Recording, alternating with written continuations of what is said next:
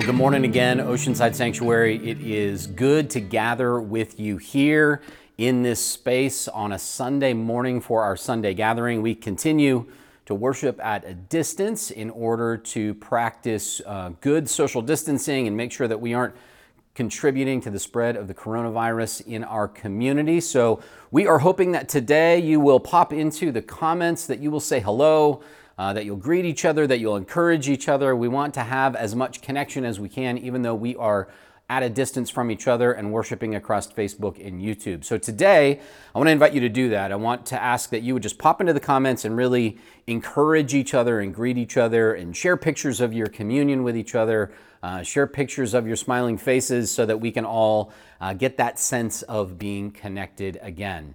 Well, today we're going to jump into our final session on my American God series, where we've been talking about the idols that we tend to worship in the church instead of God. And so far, we've talked about nationalism, the tendency for us to conflate our Christianity with our citizenship in the United States and equate those two things. We've also talked about racism, which is, of course, a subject that has exploded in our social consciousness yet again uh, with the killing, the high profile killings of uh, folks like George Floyd and Breonna Taylor. And of course, we've also talked about now classism. Last week, we talked about our tendency to worship the divisions of class amongst us by who has more and who has less. And today, what I want to do is jump into our final topic that I think is really at the heart of all of these topics. So I want to invite you, invite you to join with me today. If you have your Bibles, now would be a good time to grab them and uh, you know get yourself settled and settle your heart, settle your minds, and let's take a look at what Scripture has to say about our final topic, which is authoritarianism. Now, before we jump into that, I just want to invite you to pray with me and ask God to really meet us this morning in our time of worship. God, we thank you again for this opportunity for us to gather today, and we ask that as we open up Scripture, as we read from the words of the Old Testament and the New Testament, we ask, Lord, that you would guide us, that you would shine a light on our own hearts, that you would shine a light on our own community here in the Oceanside Sanctuary, that you'd shine a light on uh, the communities and neighborhoods and workplaces and schools that we exist in and engage in relationships with others in. We ask that you would teach us to be people of love and that we would not become people who are uh, seeking to control or seeking to uh, dictate to others how they should think or live or be. We ask all this in Jesus' name. Amen. Well, I want to start today by just sharing with you a passage from John chapter 15 and this is going to be one of two main passages that I share with you today. I want to share this because I think that it's deeply revealing for the kind of faith that we have as people who follow Christ and also reveals a contrast, a really powerful contrast with much of what we see in the world, and I think especially what we are seeing in the world today in response to a lot of the unrest that we are experiencing in our communities around issues like nationalism and racism and class. And so, if you have your Bible, you can turn with me to John chapter 15. I'm going to be reading from uh, verse 15 especially, but I'm going to start back a little bit earlier in verse 12. And if you don't have your Bible, that's okay. We'll just put this passage right up on the screen. This is, of course, Jesus speaking, John chapter 15, verse 12. Jesus says this to his followers He says, This is my commandment, that you love one another as I have loved you. No one has greater love than this, but to lay down his life for his friends. You are my friends if you do what I command you. I do not call you servants any longer because the servant does not know what the master is doing, but I have called you friends because I have made known to you everything that I have heard from my master. Now, this is an extraordinary passage, I think, because Christ, of course, uh, in the Christian tradition is the perfect revelation, the embodiment of God. And what we have here is that revelation of God, that embodiment of God, essentially saying to us, My commandment to you is that you love each other, and that love extends so deeply that I will now call you my friend, not just my servant. Now, I think this is especially revealing because we have a tendency, I think, in Christianity and in religion in general, to see God and our relationship with God in authoritarian terms. And by authoritarian, of course, what I mean is strict obedience to rules or laws. In fact, I think that that's sort of our default posture in the church. And in order to reveal that, I just want to ask that you turn real quickly back to the Old Testament to Genesis chapter 20. Genesis chapter 20, verse 4 is probably the most famous uh, Old Testament passage of all time, probably the most famous Jewish passage of all time. We see it right there in uh, uh, Exodus chapter 20, verse 4. And this is, of course, the first of the Ten Commandments. And, and here's what that says Exodus 20, verse 4. God says through Moses, You shall not make for yourself an idol, whether in the form of anything that is in heaven or that is on earth beneath or that is in the water under the earth. You shall not bow down to them or worship them. For I, the Lord your God, am a jealous God.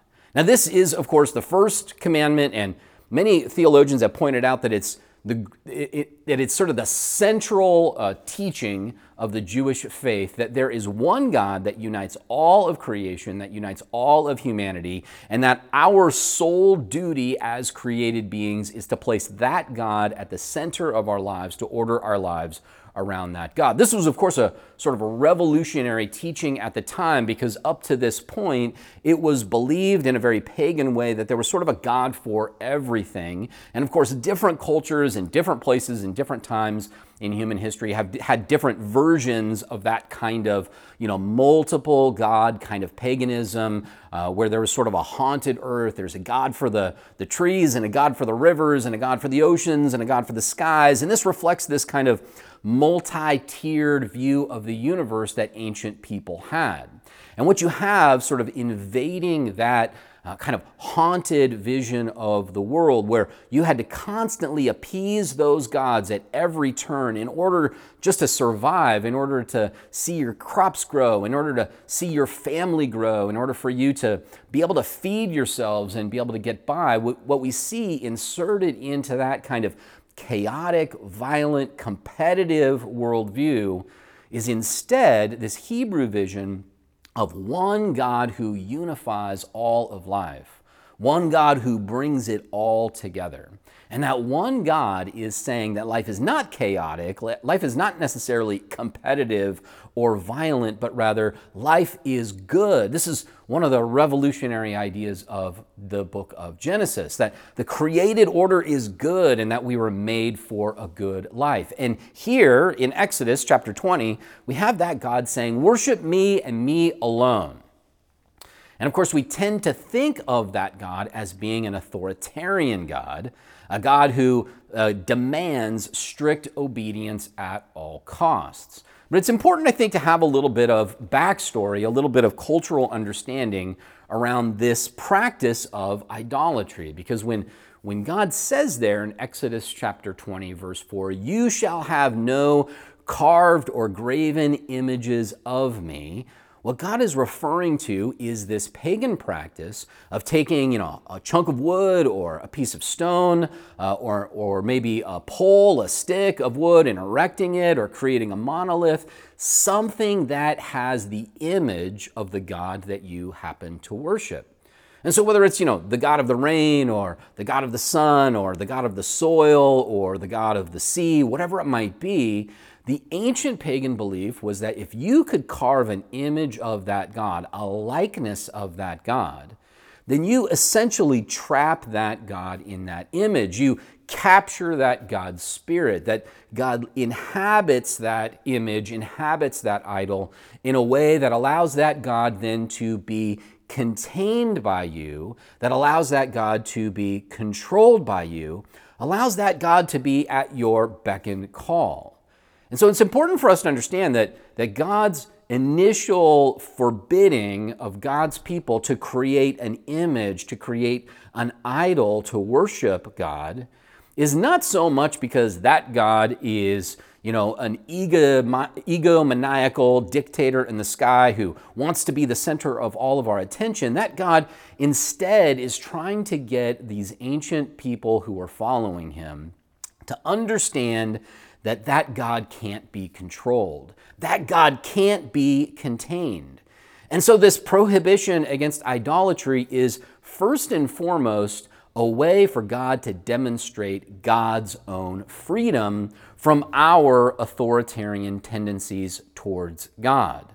And, and that's something that I think we often don't think about. But you know, Jesus reinforces this idea this idea that God is utterly, completely, and wildly free from our tendency to want to control God. Jesus says, of course, in a, a famous passage, uh, the Spirit of God is like the wind. You don't know where it's coming, you don't know where it's going, but you can see its effects. And what Jesus is really saying there is, you know, you don't get to decide what God is doing and where God is going and what God is shifting or shaping or changing in the world. God is God's own person. God is God's own God. And it sort of harkens back to God's revelation to Moses at the burning bush when Moses asks God, What's your name? And God refuses to give Moses a name. Instead, God says, I am that I am. Meaning, this God that Moses has encountered in this crazy moment around this burning bush is a God that exists by God's own self and cannot be contained or controlled. In fact, one of the reasons why God won't give Moses a name is because, much like carving an idol, in the ancient world, another way to control a God, another way to believe that you could sort of coerce or manipulate a God, was to know that God's name. If you knew that God's name, then you could sort of magically, through your incantations, through your carefully crafted spells and prayers, you could make that God do your bidding. And so, what we have is the ancient God of the Hebrews refusing to give God's name because that God doesn't want to give Moses the false impression that he can be controlled by Moses. You know, when my kids were very little, uh, we used to love watching that old Disney animated movie, Aladdin. And you know, I could literally sing you every single lyric to the entire movie of Aladdin because I've seen it over and over and over again. And you all know the story of Aladdin. Aladdin is the this Middle Eastern story that comes from the ancient world where a young street rat named Aladdin who has no money, has no power, has no influence, has no pedigree finds this nasty old lamp and in the attempt to clean it, to polish it up, discovers that there is a godlike being living inside this lamp. And the godlike being comes out at his beck and call and is indebted to Aladdin, and therefore Aladdin can control this God and ask for whatever wishes he wants. I think if you think about it, it's easy to understand why that story is so captivating, why that story is so literally powerful, because, of course, we often feel powerless. We live in a world where terrible things happen all the time, where we feel like we don't have enough money, we feel like we can't quite make ends meet, we feel like we're constantly subjected to the judgments and the unrealistic expectations of people that we work for, or people that we live near, or people that we go to church with. And of course, this is how children feel too. You know, children are, in many cases, the least powerful among us. And so, as children, when we are children, we love these kinds of stories. We love stories about magic and power and, and the ability to cast spells and the ability to conjure up spirits and the ability to exert power in a divine way because the human existence is an existence of weakness and powerlessness. But you know, God is not our genie. We are not Aladdin. And you know, you can tell a toxic, dysfunctional religious tradition, or a toxic, dysfunctional church, or a toxic, dysfunctional spiritual community when that community tries to control God. And there are a lot of churches and a lot of Christian books and a lot of Christian beliefs that do exactly that, that believe that if you just say the right prayer in the right kind of way, or if you can uh, pray in a secret language, or if you can know the right beliefs and you can repeat them in an acceptable way, then finally you can have the blessing of God. But that is not faith, that is magic. And magic is really nothing more than an attempt to be in control of God and God's divine spirit. But Jesus reveals that God cannot be controlled, that God is a wild and free spirit who goes and, uh, and does uh, and acts and, and, and, and acts upon the world in ways that we really can't control. It's not our job to try to contain or control God.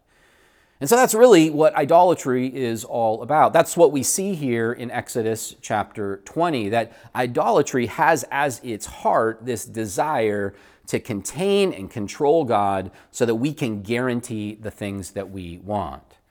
But I think that Jesus, in the passage I began with in John chapter 15, reveals a second aspect about idolatry that is equally true and I think in many cases equally important and that is this that not only can God not be controlled, not only is idolatry essentially at the heart of our desire to control God, but I think Jesus also reveals that that God who can't be controlled also doesn't want to control us. That being part of a religion or being part of a spiritual tradition, definitely being part of the Christian tradition, is not supposed to be about worshiping a God who is constantly trying to control you or bully you or threaten you so that you will do what that God wants. And Jesus reveals that sort of radical difference in this very passage, going back to John chapter 15. Again, in verse 15, he says, I do not call you servants any longer because the servant doesn't know what the master's doing. But I've called you friends because I have made known to you everything that I have heard from my Father. Jesus takes this radical departure from a kind of authoritarian religion and says, No, that's not what it's about. What we're doing here is we are following after the utterly free, utterly wild, and completely good Spirit of God. And as we do, we are bringing you in not as servants, not as puppets, not as people to be whimsically controlled or tortured or played with by some capricious God in the sky. No, you are being included in the life of God as friends, as people who have a kind of mutual relationship with God. And I think we really struggle with this idea. I think that we have such a tendency to think that God is an authoritarian, that we are constantly looking for the new rules or the new laws that we have to follow. And so, you know, we, we remember Jesus in the Sermon on the Mount when he says things like, you know, you have heard it said, an eye for an eye and a tooth for a tooth, but I say you should love your enemy, right? We hear that teaching from Jesus. And instead of hearing an invitation into a conversation about how to live a life of love and sacrifice for those who are in need, we hear a new law. We hear that God requires me to love my enemy, and if I don't love my enemy, then there is a threat that's coming along. And you know, this is, I think, the second tendency for the church to dip into the idolatry of authoritarianism. When we discover that God can't be controlled, when we discover that all the right prayers and the right creeds and the right incantations and the right spells actually don't uh, put God under our thumb, then the next thing we do is the next best thing, and that is we take religion and we try to use it to control people. We take those, those constructs, those incredibly powerful stories of religion, we take the, the provocative and powerful teachings of Jesus, and we try to use them to control you. We try to use them to bully you. We try to use them to coerce and manipulate you into doing what we want you to do. But what Jesus reveals here is that a relationship with God has nothing to do with authoritarian control of our lives, that it has to do with love. In fact, Paul in Galatians chapter 5 verse 1 goes so far as to say, not only is God utterly and completely free, but Paul in Galatians 5:1 says, "You, when you are followers of Christ, are utterly and completely free." He says it this way. He says, "It is for freedom that Christ has set you free."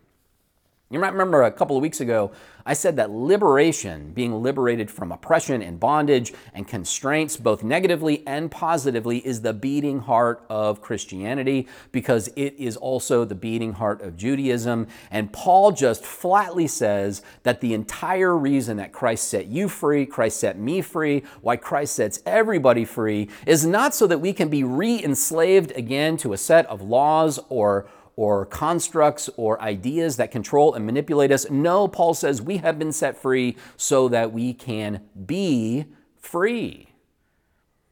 Now imagine that. Imagine that the Christian tradition is a tradition where God is completely and utterly free and good, and we are completely, utterly free and good. And so the question is why would a free God and a free humanity come together to work together and cooperate if there isn't a threat behind it, if there isn't an authoritarian dictator behind it? Why in the world would we come together and work together in order to bring good in this world? Jesus says the answer to that question is love. That we come together because God deeply loves us and we deeply love God. And free people, utterly free persons, including God, enter into relationships of mutual care and mutual submission and mutual goodness out of love.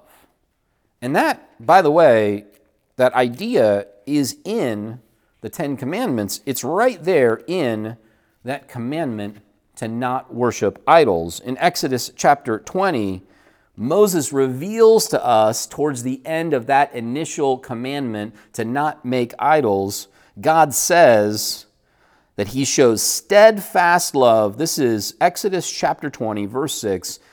God shows steadfast love to the thousandth generation of those who love me and keep my commandments.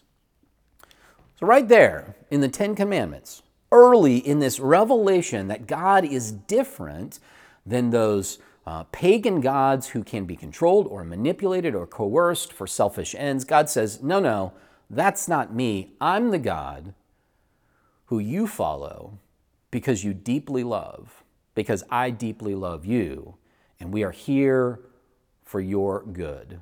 We are f- here for the good of all people. We are here for the good of the earth. Now, what's interesting about this to me is that Paul later in the book of Ephesians paints a picture that reflects and echoes the Ten Commandments in Exodus chapter 20 when he reveals that together as a church, that our whole job as humans, as created human beings, is to do the very thing that we try to do when we erect idols. That job is to contain the Spirit of God. So rather than trying to contain God and control and manipulate God with idols, our job is to enter into a love relationship with God so that Paul in Ephesians chapter uh, 2 verses 22 says, "We can become that living temple, that living building that comes together in which God dwells by God's spirit." And so, the thing that we were after with idolatry, which is power and control and coercion for our own goods, we let that idolatry go. We let that authoritarianism go. We let that desire to be in charge go. And in doing so, we become a living structure, a living temple, a living house that God then willingly enters so that we can enter into a loving mutual existence with God, cooperating with God's good purposes in the world. Now, that I think is a much better gospel, a much better opportunity than the temptation to be in control, the temptation to wield power for our own purposes, our own ends.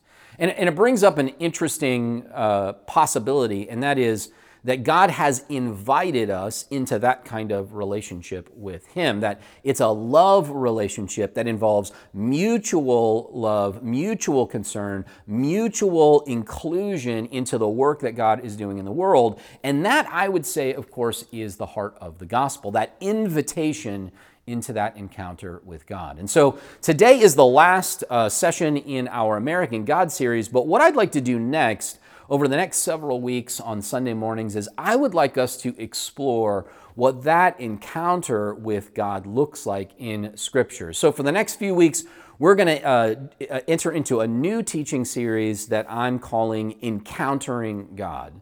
And we're going to begin to unpack some of the stories in Scripture that illustrate what it looks like when we have this wild, free, and radical encounter with the Spirit of God that then liberates us to be in relationship with God. I think that's a much better alternative to the authoritarian competitive games that we play with each other and with God in, as a form of idolatry, even in the church. I also want to invite you uh, to, to check out my last conversation. Uh, some of you know that I have been posting a series of conversations in this particular teaching series, American Gods, where I pull together some clergy colleagues, some friends of mine, and we have conversations about these topics. And today we are releasing our fourth and final conversation in that series where we talk about authoritarianism in the church and how there is a temptation for us to replace a genuine, loving, worshipful relationship with God with a form of authoritarianism and control. So I want to invite you to check out that if you're interested in learning more, if you're interested in peeking over our shoulder and hearing a little bit more talk about how this is a temptation and a danger in the church. I want to wish you well. I hope that you are staying safe and staying healthy at home and invite you just to join with me in a word of prayer as we close our worship today and ask God to go with us in our lives. Father, we just thank you for today. Holy Spirit, we are grateful for the work that you're doing. Christ, we come before you this morning and we worship you and proclaim that you are the center of our lives. You're the center of our concerns, that we our organizing our lives around you and your teachings and your revelation of who God really is and how we can encounter God in our lives. I pray that you would go with us today, that wherever we might be, whether we're at home uh, or whether we might be at work, uh, working jobs in the midst of a global pandemic, I ask that you would keep us healthy, that you keep us safe, ask that you would keep us connected both to you and to each other in ways that are good and meaningful and empower us to live out the gospel in our lives each day. We pray all this in Jesus' name. Amen.